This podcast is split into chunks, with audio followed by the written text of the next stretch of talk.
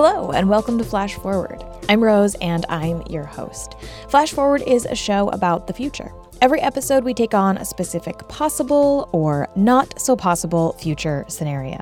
We always start with a little field trip to the future to check out what's going on, and then we teleport back to today to talk to experts about how that world we just heard might really go down. Got it? Great. This is the last episode of Flash Forward for this season.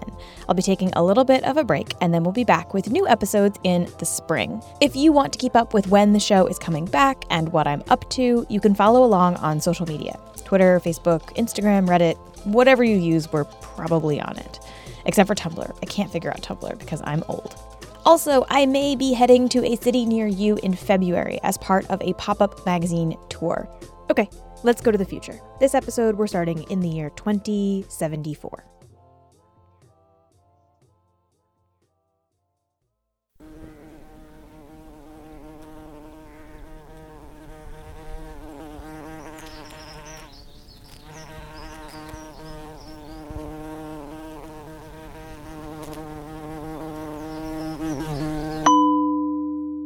Hello. Welcome to B2B. I'm Piper, and I will be guiding you through the setup process. B2B is a secure, brain-to-brain communication interface. When you share information or content like ideas, images, and links via B2B, you should think carefully about what you are making public. We may share your private personal information with service providers subject to our obligations consistent with this privacy policy. Please indicate that you have read and agreed to the privacy policy. Now, let's set up your B2B. For setup to work properly, please find a quiet space without any distractions. Sit with both feet on the floor. Place your hands in your lap. Imagine a red square floating in space. Focus on the square. Now gently move the square to the right. Move the square back to its resting position. Now move the square to the left. Move it back to resting position. Now move the square forward and back. And finally, move the square towards you and back. Excellent. Now we will set up your B2B's word map. In order for the device to learn your thought patterns, you'll need to go through a series of mental tasks.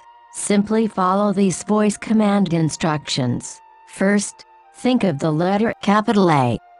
Capital A, great. Next, think of the word apple. Now think of the words apple tree. An apple tree. As we continue, you will hear words and I want you to focus on them and think them for me. A tall apple tree. A tall apple tree in a forest. A tall apple tree in a large forest. I went to the tall apple tree in the large forest. I went to the tall apple tree in the large forest to pick apples. Okay, so this episode we're taking on telepathy. This is one of the most commonly requested futures that I get, and it is central to a ton of science fiction and fantasy. The ability to read minds, to communicate mind to mind, that kind of thing.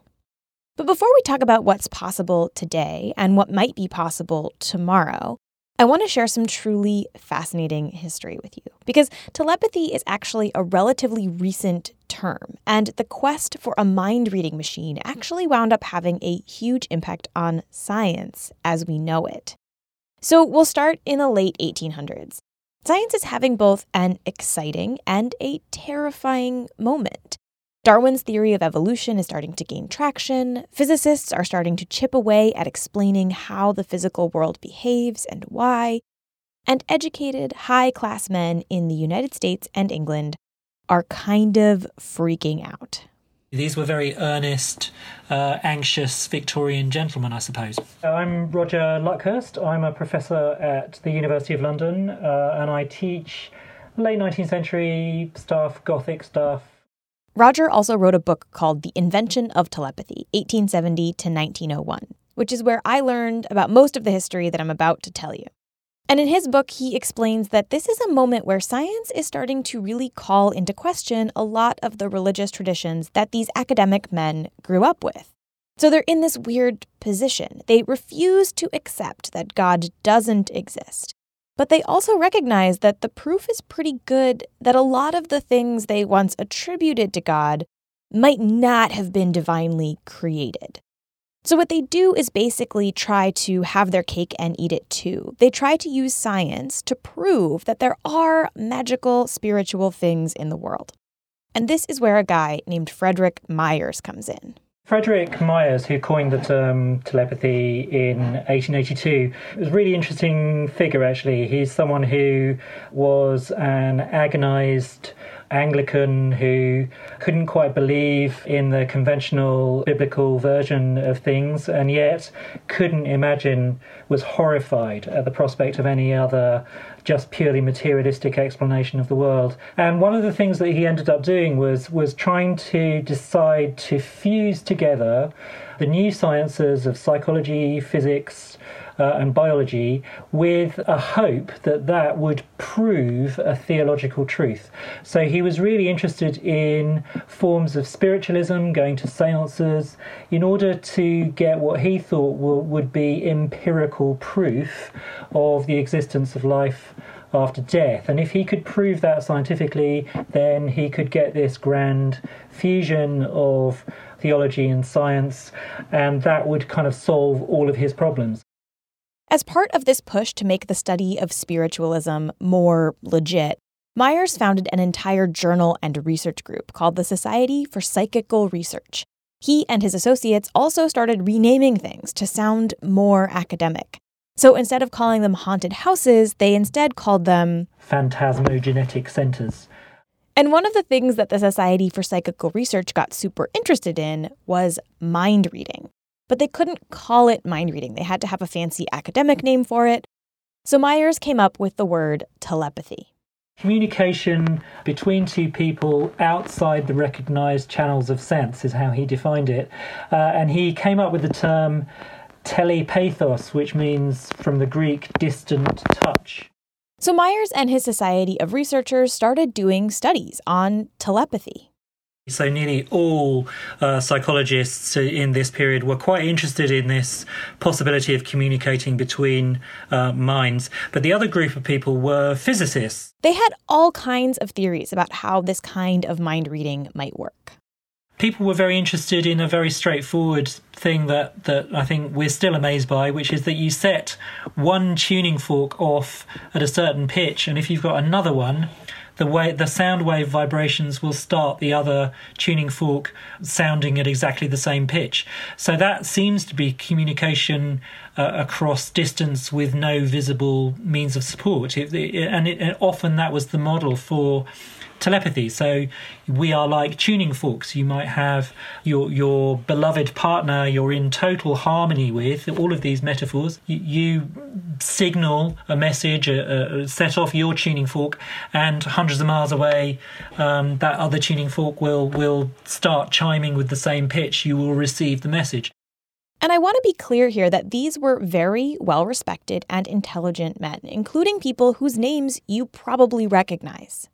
Yes, there are always um, attempts to um, try and record what one chemist uh, William Crookes called psychic force. He coined this idea that actually what mediums exerted was a kind of psychic force, and he, he set out to measure it so that he, he, he built this kind of device which would in a sense, put the medium into an electrical circuit, uh, and you um, you kind of attach it to batteries, and you could then begin to see uh, what kind of force could be exerted by mind alone.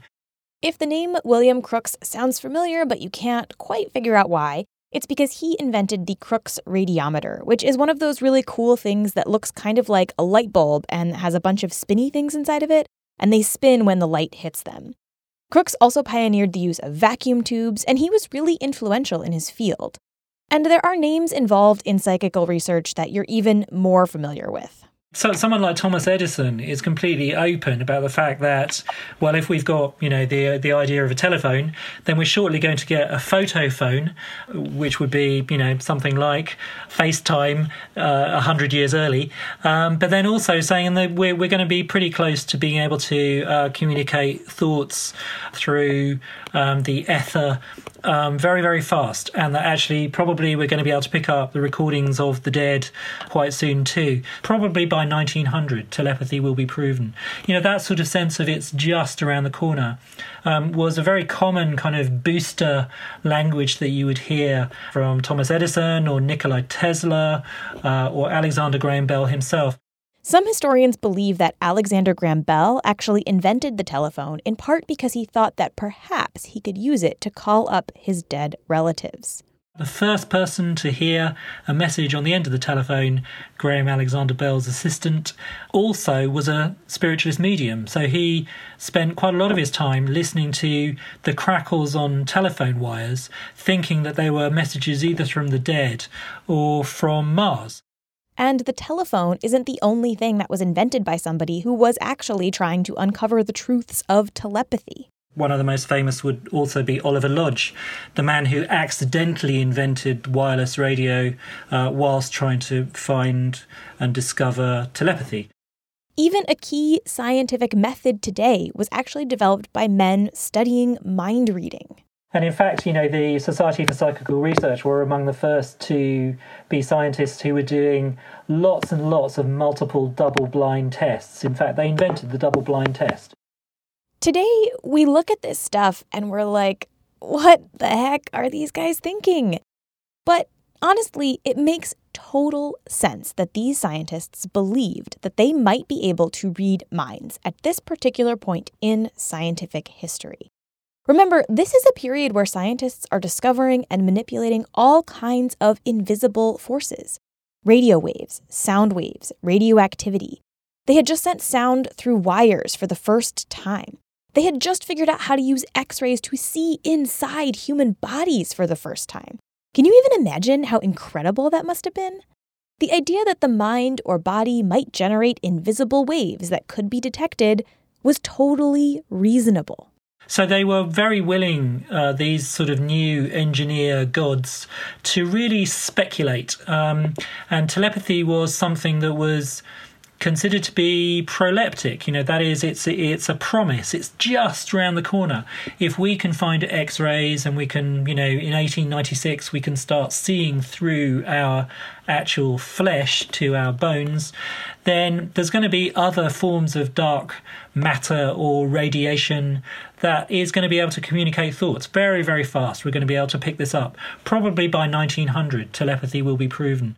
And Myers even saw this kind of ability as a form of evolutionary advancement, a technologically aided evolutionary jump for humans. Myers sees telepathy as a fugitive sign of evolutionary advance. So the, these are moments where we are beginning to, to glimpse the coming uh, evolution of man. So soon, very soon, the next generation may be, um, there will be men that we might consider supermen because they have these new kinds of um, psychic powers. Honestly, that sounds kind of like the way that transhumanists talk about the future of humans. Here's a clip of Ray Kurzweil answering a question about how humans might evolve in the next 100 years. You know, just as you've gradually become the person you are, I mean, you're not the same person you were when you were a four-year-old girl. But where's that four-year-old girl? I mean, is she gone? Should we mourn her? Uh, well, no, she's contained in you. You've enhanced yourself to become who you are today. And uh, that's my view of how we'll evolve into really this sort of superhuman state. Just for the record, I did not pick the music under that clip. It came with it on YouTube. Some might argue that today we're kind of in a similar place that those Victorian researchers were when they were discovering all of those invisible rays all the time. Today, it's not invisible rays that are blowing our minds, but instead the reach of technology. Elon Musk is shooting things into space. We're about to have self driving cars. computers have shrunk down from the size of rooms to fit into our pockets. So, why not telepathy? Only this time, instead of sensing the invisible waves that we send through the air, scientists are working on plugging things into the brain itself. What we know at a fundamental level is that the brain is electrochemical, and the signals inside the brain happen through uh, electricity and chemistry. And then what we know beyond that is that we've managed to get signals in and out of human brains and animal brains. I'm Ramez Naam. I'm the author of the Nexus trilogy of sci fi books about brain to brain communication and how it changes society. Ramez is also the author of a nonfiction book called More Than Human Embracing the Promise of Biological Enhancement. And that book goes through a lot of the research and future possibilities for what we might be able to do in the realm of human enhancement. So let's talk about the future technology based telepathy. There are two main things that scientists have to be able to do in order to successfully achieve brain to brain communication. The first is that we have to be able to figure out what the brain is saying. The second is that we have to be able to take that data and get it into another person's brain in a way that they can understand. For that second thing, we actually have some human examples. Probably the most famous is the cochlear implant. We have a couple hundred thousand people that wear something called a cochlear implant that's like a hearing aid, but it takes audio signals and directly puts electrical stimulus into the auditory nerve. So, what cochlear implants show is that we can gather information from the outside world, pipe it through wires to the brain, and have the brain actually understand what we are trying to tell it. Researchers who are working on brain controlled prosthetics are interested in information going the opposite way. Instead of piping information into the brain, they want to gather information from the brain and feed that to a prosthetic arm.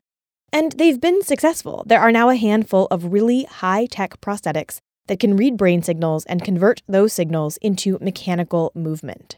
But for real telepathy to work, we need something a bit more robust than that. We need something that can actually figure out what we're thinking. And for that, we have a couple of studies that we can look at. First, there's a study out of UC Berkeley that watched the brain as they showed subjects hours and hours of movie trailers, which honestly sounds like hell to me, but anyway. Using a brain imaging technique called fMRI, the researchers gathered up the signals from these poor people's brains and they tried to match up what the brain was doing with what the person was seeing. Using all of that data, they then built a system that could look at the signals coming out of the brain and try to guess what the person was seeing. And they got kind of close. The reconstructed images are really weird looking and blurry, but when you look at them next to their corresponding videos, you can totally see what they're getting at. But to really see where this brain to brain stuff is headed, we have to look at animal studies. So let's talk about rats. In a series of experiments, a team at the University of Southern California has managed to create a brain chip that helps rats remember. So here's how it works Researchers record a rat's brain while it does a task. In this case, it's a pretty basic lever pushing thing. If the rat pushes the right lever, it gets rewarded. If it pushes the wrong lever, it gets nothing. As the rat learns which lever to push, the researchers record its brain activity and they encode that activity onto a chip. Then they take that chip and they try to see what they can do with it. So, first, they tried drugging the rats. So, the part of their brain that remembers the task didn't work. So they put them in there, they try to do the task, and they can't do it. They can't remember. Then they took those rats and they put the brain chip in, the chip that has the information on it. And it worked. The rats could suddenly remember which lever was the right one. That same team later demonstrated a really similar thing in monkeys, this time with an image recognition task. When the monkeys were given a ton of cocaine, they got worse at the task, which makes sense. But if they were given a ton of cocaine and then also the brain chip, they performed just as well as the monkeys who weren't being dosed with cocaine. So the chip managed to encode a memory and then replay it into an animal's brain. You can think of this kind of like a player piano. The chip is the canister that you load in, and it spins and presses the right keys of the brain. So, we have proof of concept for a lot of the pieces here. We know we can look at the brain and get a picture of what someone is thinking. We know that we can encode information and get that information into a brain. And we know that we can link two brains up and have them experience and react to certain kinds of data coming in using a chip. All that said, we are still a long way away from true brain to brain communication. And one of the main barriers here is something that we've kind of glossed over so far, which is that all of this involves very intense brain surgery unlike sort of magical telepathy in a fantasy novel, these systems require that you open up someone's skull and implant it in their brain. And that's serious business. I mean, that's a, a very, very serious surgery.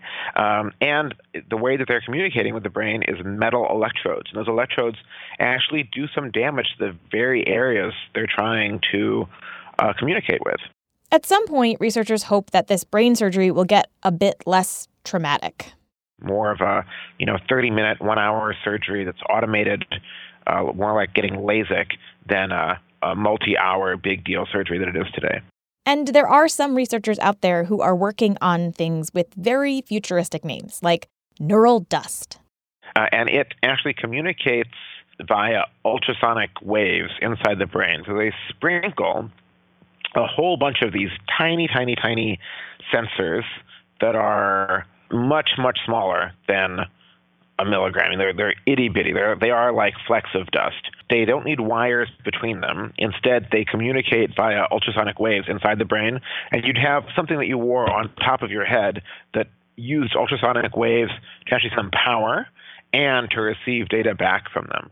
But even these approaches that don't require embedding a chip into the soft, fleshy bits of your brain they still require brain surgery. You still have to open up the skull to get the thing inside. And brain surgery is no small thing, which is a ridiculous thing to even say. You already know that. Beyond the hardware question, though, there's also the question of what exactly these devices are hoping to do. Are we designing these devices to just provide an open stream of information coming out of the brain so that other folks can just read it? Or is this supposed to be more like texting, but with your brain instead of thumbs, where users can very specifically and meticulously craft a message and send it to someone else? Ramez imagines it as sort of somewhere in between. I mean, people are not going to tolerate a system where they can't have some degree of privacy and can't control what they send and don't send. I mean, it just it just wouldn't work. If everything you thought was being broadcast, nobody is really going to use that, or maybe a tiny number of people would philosophically want that, but it's just not going to work out. So we want the ability to control um, what we transmit and don't, and have some degree of privacy. But we also want something much richer than texting you want to be actually be able to convey your emotions about something. You want to be able to visualize something in your brain and say, what if it looked like this? And have someone else see the same image. You want someone else to be able to experience what you're hearing or a snippet of memory you have with sight, touch, sense, um, abstract concepts, even. That's much, much richer than texting. Um, but still, we want voluntary control over what we send and don't send. But again, we're really far from that it's going to be slow. It's going to be decades, I would think. This is not like software. You know, in software and web services, we say move fast and break things. Oh, just push it to the site. Oh, the site went down. That really sucks. So this feature isn't working. That sucks. Fix it as fast as you can. We can't do that with a human brain. Like, that's just not okay. Uh, and so that do no harm, which is totally appropriate and totally necessary, is going to make this a fairly slow process, I think. But that doesn't mean that sci fi thinkers can't dream, right? And Ramez has also written science fiction books about telepathic technologies. His book Nexus, like he said, centers around a world where people are starting to open up their brains to these kinds of connections. I thought, what technology is most going to change the human experience? And really, we live inside of our brains. So I was fascinated by what would happen if you could change your brain. That by itself is enormous. And what would happen to society if we could communicate much more richly um, from person to person? So, in his book series Nexus, there's this drug, which is also called Nexus, which lets people link brains. It's sold as a street drug, uh, but the idea is that you get a silvery vial, you swallow it, and it's little nanoparticles that uh, cross the blood brain barrier that are small enough to do so, and then self assemble into little nanobots, little radios attached to your neurons. and you can use those uh, if you can control them to do various things inside your brain. But they also sync up person to person. So it's like uh, if you and I were in the same room and we had both swallowed a vial of this, we'd have almost a Wi-Fi connection between our brains. And in the books, Ramez explores all of the various ways that this kind of technology can change people, wreak havoc, and also foster real connections and improve people's lives. So a lot of the positives are there. You know, people can communicate more easily with their loved ones. They can express themselves. It's pro freedom of speech. Maybe it's pro democracy. Um, but a lot of the negatives are there. What if somebody spies on you? What if this is technology in your brain. All technology is hackable. So what if instead of hacking into your emails, they hack into your thoughts and to spy on them? What if they can hack into your thoughts and change them? What if they can deliver propaganda more effectively? What if uh, instead of just spreading uh, peace and and love and brotherhood and sisterhood, which I think actually digital technology mostly does, believe it or not, uh, this is also used to spread vitriol and hate. But how do you make sure that it does spread peace and love and brotherhood and not hate and vitriol and violence? When we come back, we're going to talk about all of that and how telepathy might change etiquette, privacy, and more.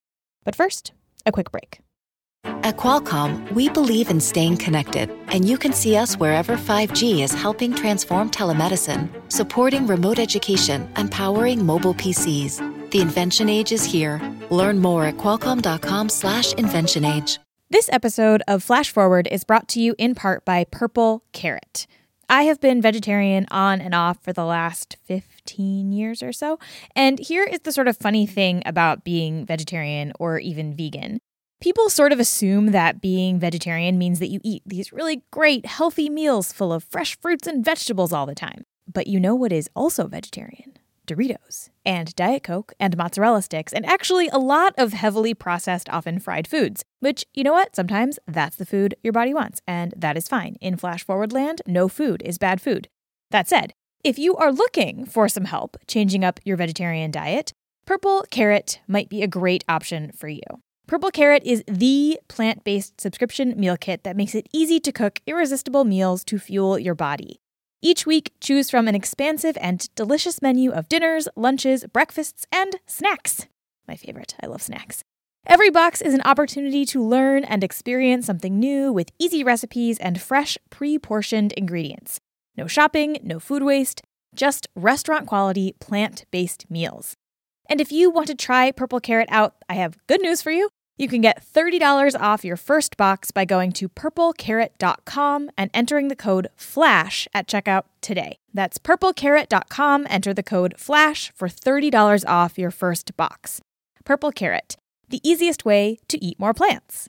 So, we're really far from telepathic brain implants, but they're also not a total impossibility. And we just heard from Ramez Naam about how this might work and what the possible wrinkles might be. But Ramez is an optimist. He believes that if we develop telepathy, it will open up the world and lead to better understanding and communication between people. But he also thinks that in order for us to avoid the dystopian versions of this future, we have to do it right. And to him, doing it right means doing it transparently if when you're developing a new technology, you're publishing about it, you're being transparent about how it works.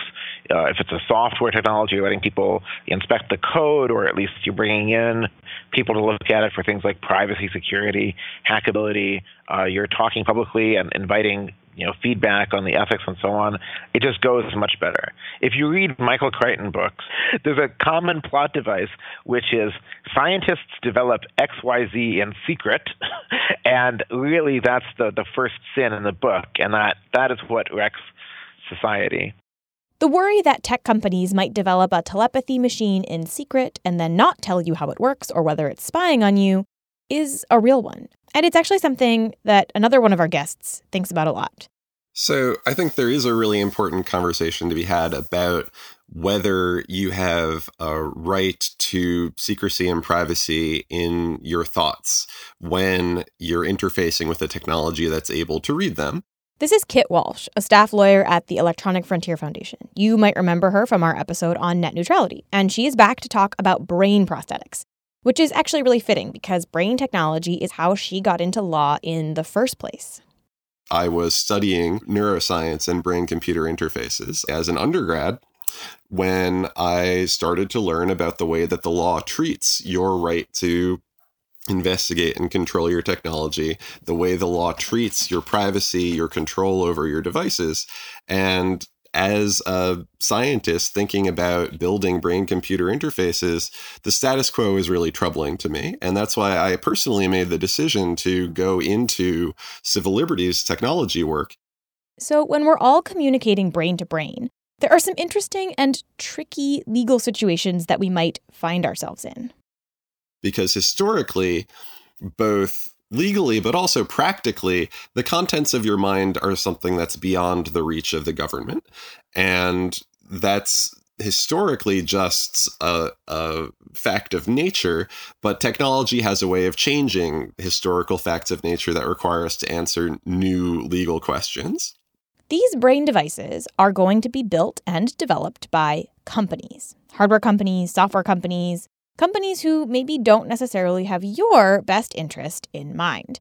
And that means that unlike when you're talking to someone out loud, your telepathic communication comes with some really big questions about who owns what and how much control you have over the device and services you're using that company could theoretically have access to the content of your communication, just like an email provider or a communications messaging service. If you don't have end to end encryption, which means that only you and the recipient are able to understand what you're saying, then the company can read it, could mine it for advertising or even government data requests. Then that's where new technology could introduce a new privacy vulnerability. So there's the question of who owns the data that you're transmitting from your brain to someone else's brain. But there's also the question of the device itself and how much you're allowed to fiddle with it. As devices are more and more integrated with your body and yourself, it becomes more urgent that you actually be able to investigate how they work um, repair them, but more importantly, that you have that transparency so you can see what is this device actually doing? How is it constraining me? Is it spying on me? And if it is, how do I reprogram it so it's not doing that? This is what the right to repair movement is all about. The right to repair movement is something that KIT and the EFF have been working on for a long time. Basically, companies don't want to let you fiddle with the thing that they sell you if they're able to prevent you from repairing your own iPhone, your own car, if they're able to prevent you from going to your favorite mechanic, you have to go to them. You have to buy their parts, you have to buy their services, and there's a large financial interest in being able to do that. And companies are able to restrict your right to change and fix, say, your phone because of a funny rule in something called the Digital Millennium Copyright Act, or DMCA. The DMCA is a law that is supposed to protect copyrighted work. So, this is the law that says that you can't rip movies off a DVD and give them to people, you can't download music for free online, you can't grab official images and just use them for whatever you want, that kind of thing. So, what that means in the technology context is when there's software in a device, it's probably copyrighted. When the manufacturer puts in a technology like encryption that keeps you from looking at that software, then not only is there a technological barrier, but this law kicks in this law that was intended to prevent people from ripping and infringing DVDs, this law kicks in to keep you from looking at the code that runs the devices in your lives. Now, this doesn't just apply to movies or your phone.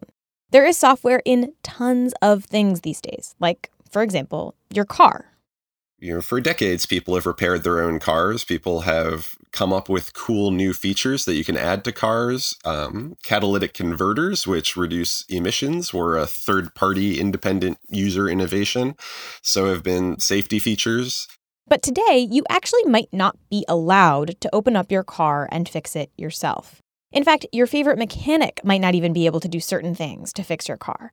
And that's because your car probably has some kind of software in it. And when you want to repair your car, you have to interface with that software, either to diagnose the problem or to make sure the new part works with the car, or even just to tell the car, hey, I replaced the tire, we're good. And the software is protected by the DMCA, which means that doing any of those things has gotten really tricky.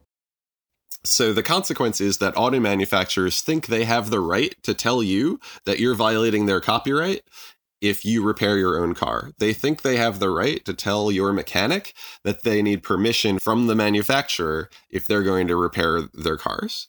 The right to repair your own car is actually an ongoing battle that the EFF is fighting. But now let's imagine that the device in question isn't your car, but rather it's your brain prosthetic, something that literally plugs into your brain and can read and transmit your thoughts. If I'm going to plug something into my brain, I want to, first of all, know what it's doing. I want to be able to look at, inspect that software, both to see what it's programmed to do, but also so that I, or frankly, someone who's smarter than me, can go and take a look and see if there are security vulnerabilities in the way that it's programmed that's going to open me up to hacking. Two, I want to be able to take it to somebody I trust to get it fixed. I don't necessarily want to have to go back to the original manufacturer. If they go out of business, then I sure want to be able to take it to someone else in order to get it repaired. And if there's something cool that I've come up with or someone else has come up with that I want to be able to do with my technology, then I want to be able to install that new software or plug that new device in without needing to get permission from the manufacturer.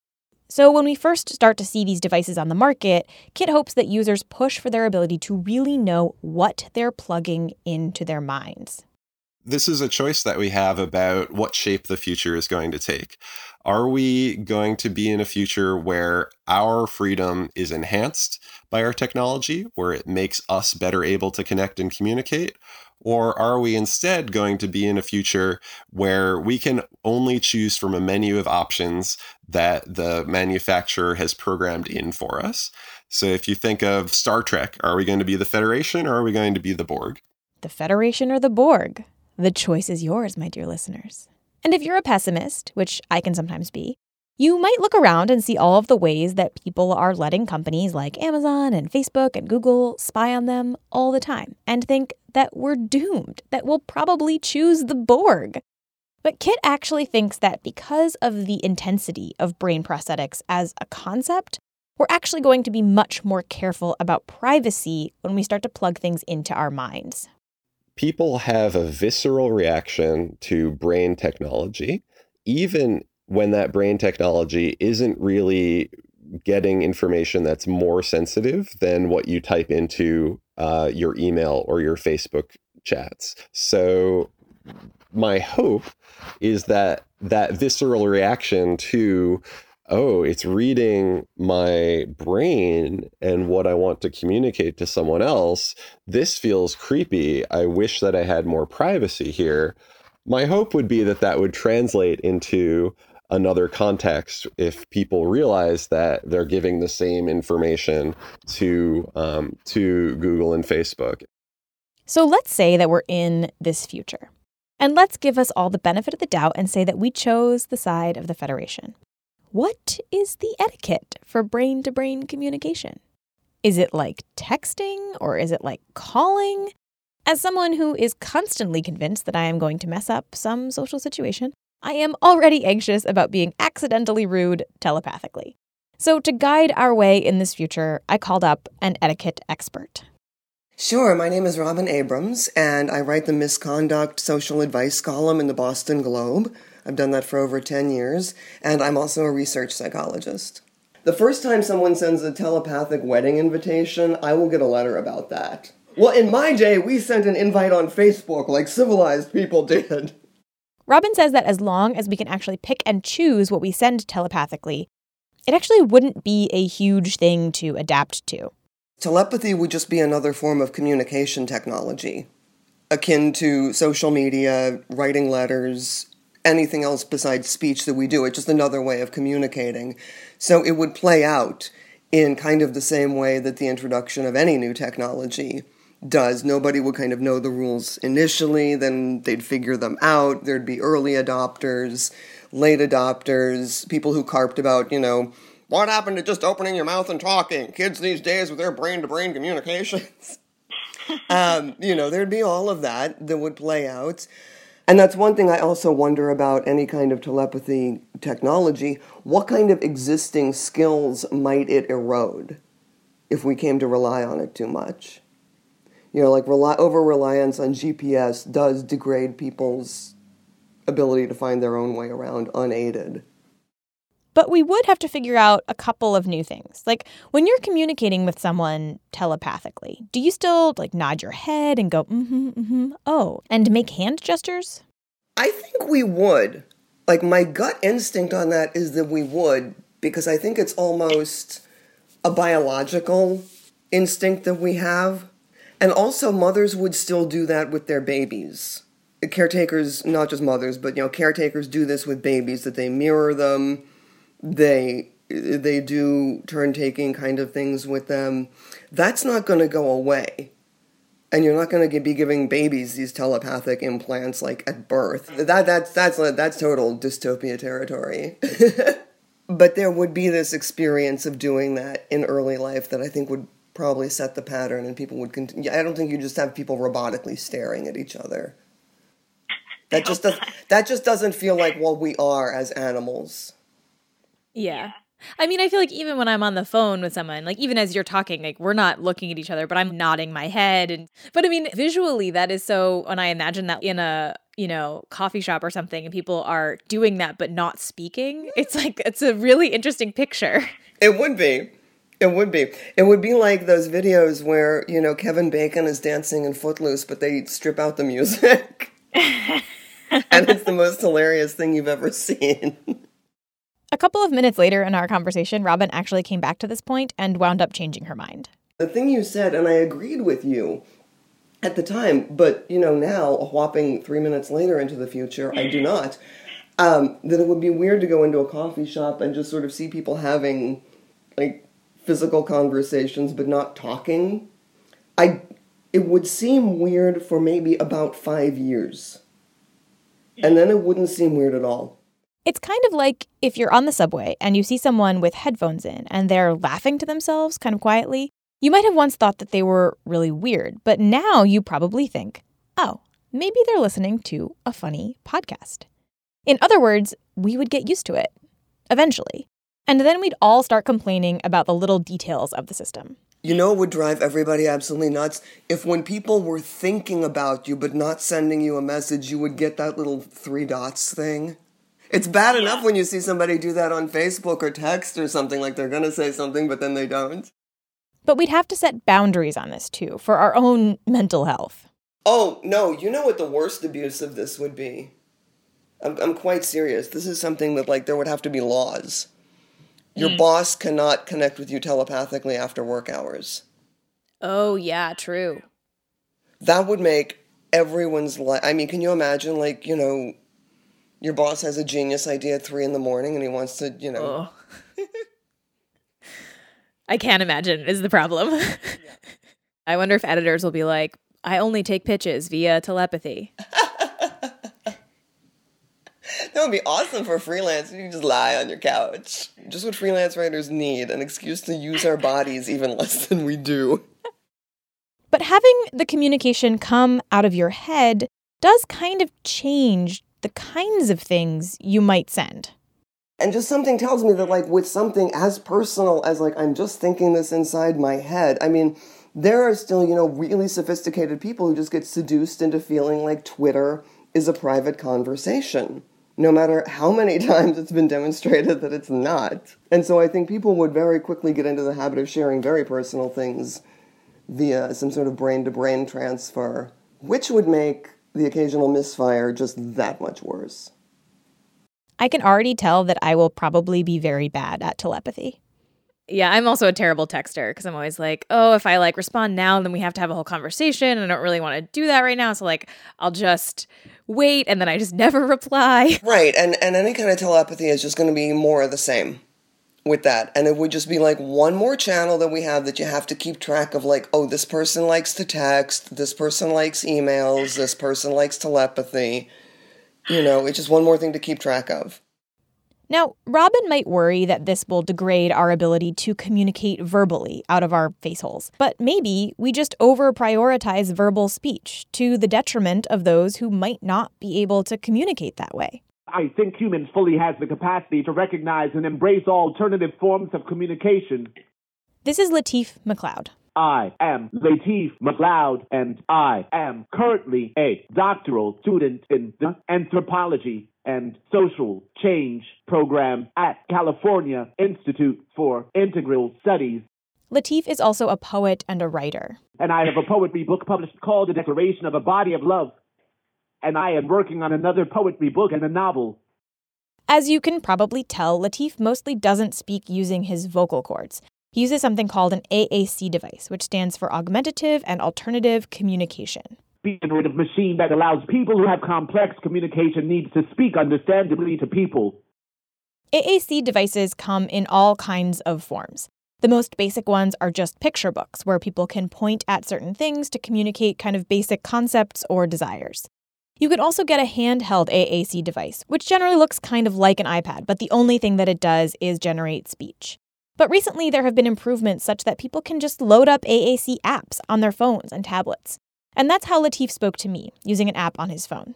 AC technology has become so sophisticated that I am now using an AC app on my phone to speak to you now. People can use these AAC devices in all kinds of ways. Sometimes they come with pictograms, sometimes they predict words and phrases as you go, other people type out words letter by letter. Sometimes it's a combination of all of those things. The device says each word as you pick it, and then at the end of the sentence, it will say the whole sentence at once. So here is what Lateef sounds like in real time.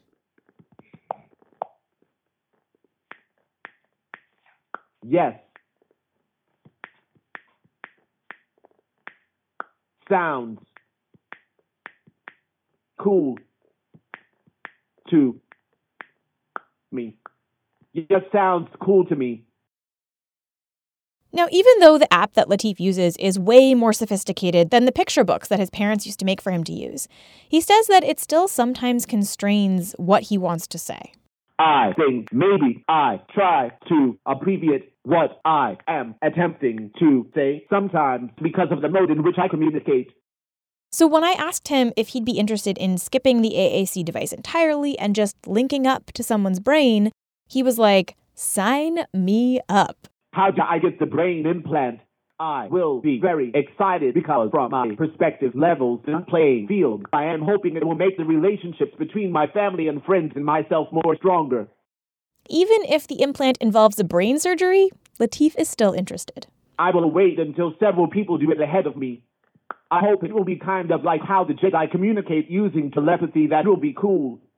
Now, of course, Lateef does not speak for every disabled person, right? He's ready to communicate brain to brain, but other communities have already pushed back on some related technologies. The deaf community, for example, has raised questions about the ways in which cochlear implants might erode deaf culture. So it's a real question as to how something like telepathy might change the ways these communities are organized and communicate with one another. And certainly, if we had telepathy, disabled folks would be pressured into using it, even if they don't want to. But at least for some people, this whole concept would be a vast improvement on the ways in which our current culture forces them to communicate. And I think that that's worth highlighting. So we know that Lateef is ready to sign up. But what about our other guests? That's a good question. I mean, I would like to. I don't want to be on the V1 uh, but maybe the V3. And you know, if you go back in time, like you didn't want to be on Windows V1, but Windows, you know, V3 was pretty decent. Windows 4 was Windows 95. That was okay. I think honestly, what I what I would do if I had this telepathy is I'd have a channel while we're talking verbally. I'd also have a telepathic channel to send you cat gifs, basically, and memes. So I would send little pics that illustrate um, what I'm saying because that's something that I can do online. I'm used to that form of communication, but I don't get to do that when I'm talking to people in person. I don't actually have a little like flip book of cat gifs yet that I can pull out to uh, to show people. So I, I would I would use a telepathic channel for that. And what about you? Would you open up your brain to communicate with other people telepathically? What kinds of messages and feelings would you send? Would you rate this podcast highly on Apple Podcast using only your mind? I hope you would.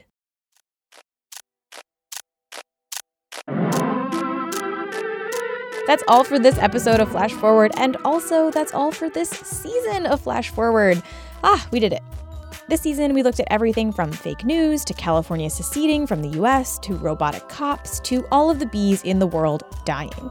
We made a super religion using a machine learning algorithm and wondered what it would be like to date based only on brainwaves. It was fun, I think. I had fun, and I hope you did too.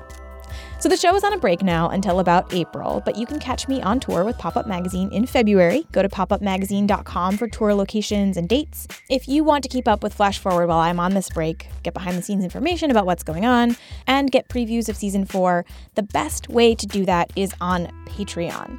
Or you can follow Flash Forward on Twitter and Facebook, but you get less information than if you donate a little bit of money on Patreon, and then you get all sorts of behind the scenes stuff. Flash Forward is produced by me, Rose Eveleth. The intro music is by Asura, and the outro music is by Hussalonia. The episode art is by Matt Lubchansky. If you want to suggest a future we should take on, send me a note on Twitter, Facebook, or by email at info at flashforwardpod.com.